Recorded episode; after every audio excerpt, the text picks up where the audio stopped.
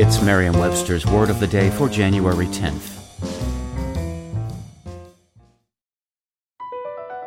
BP added more than $70 billion to the U.S. economy in 2022.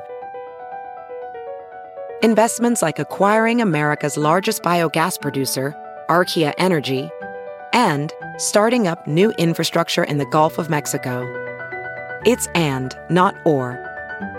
See what doing both means for energy nationwide at bp.com slash investing in America.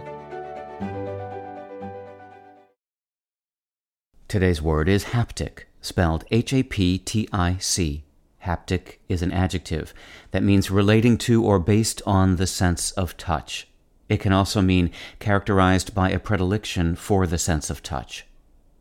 Here's the word used in a sentence from the Boston Globe by Hiawatha Bray.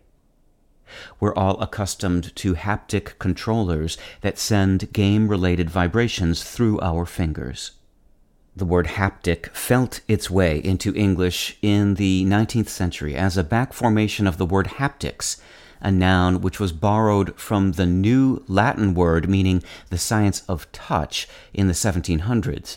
It ultimately derived from the Greek word haptesthai, meaning to touch. Haptic was originally a medical synonym of the word tactile.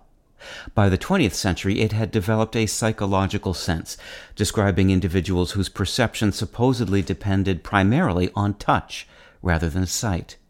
Although almost no one today divides humans into haptic and visual personalities, English retains the broadened psychological sense of haptic as well as the older tactile sense.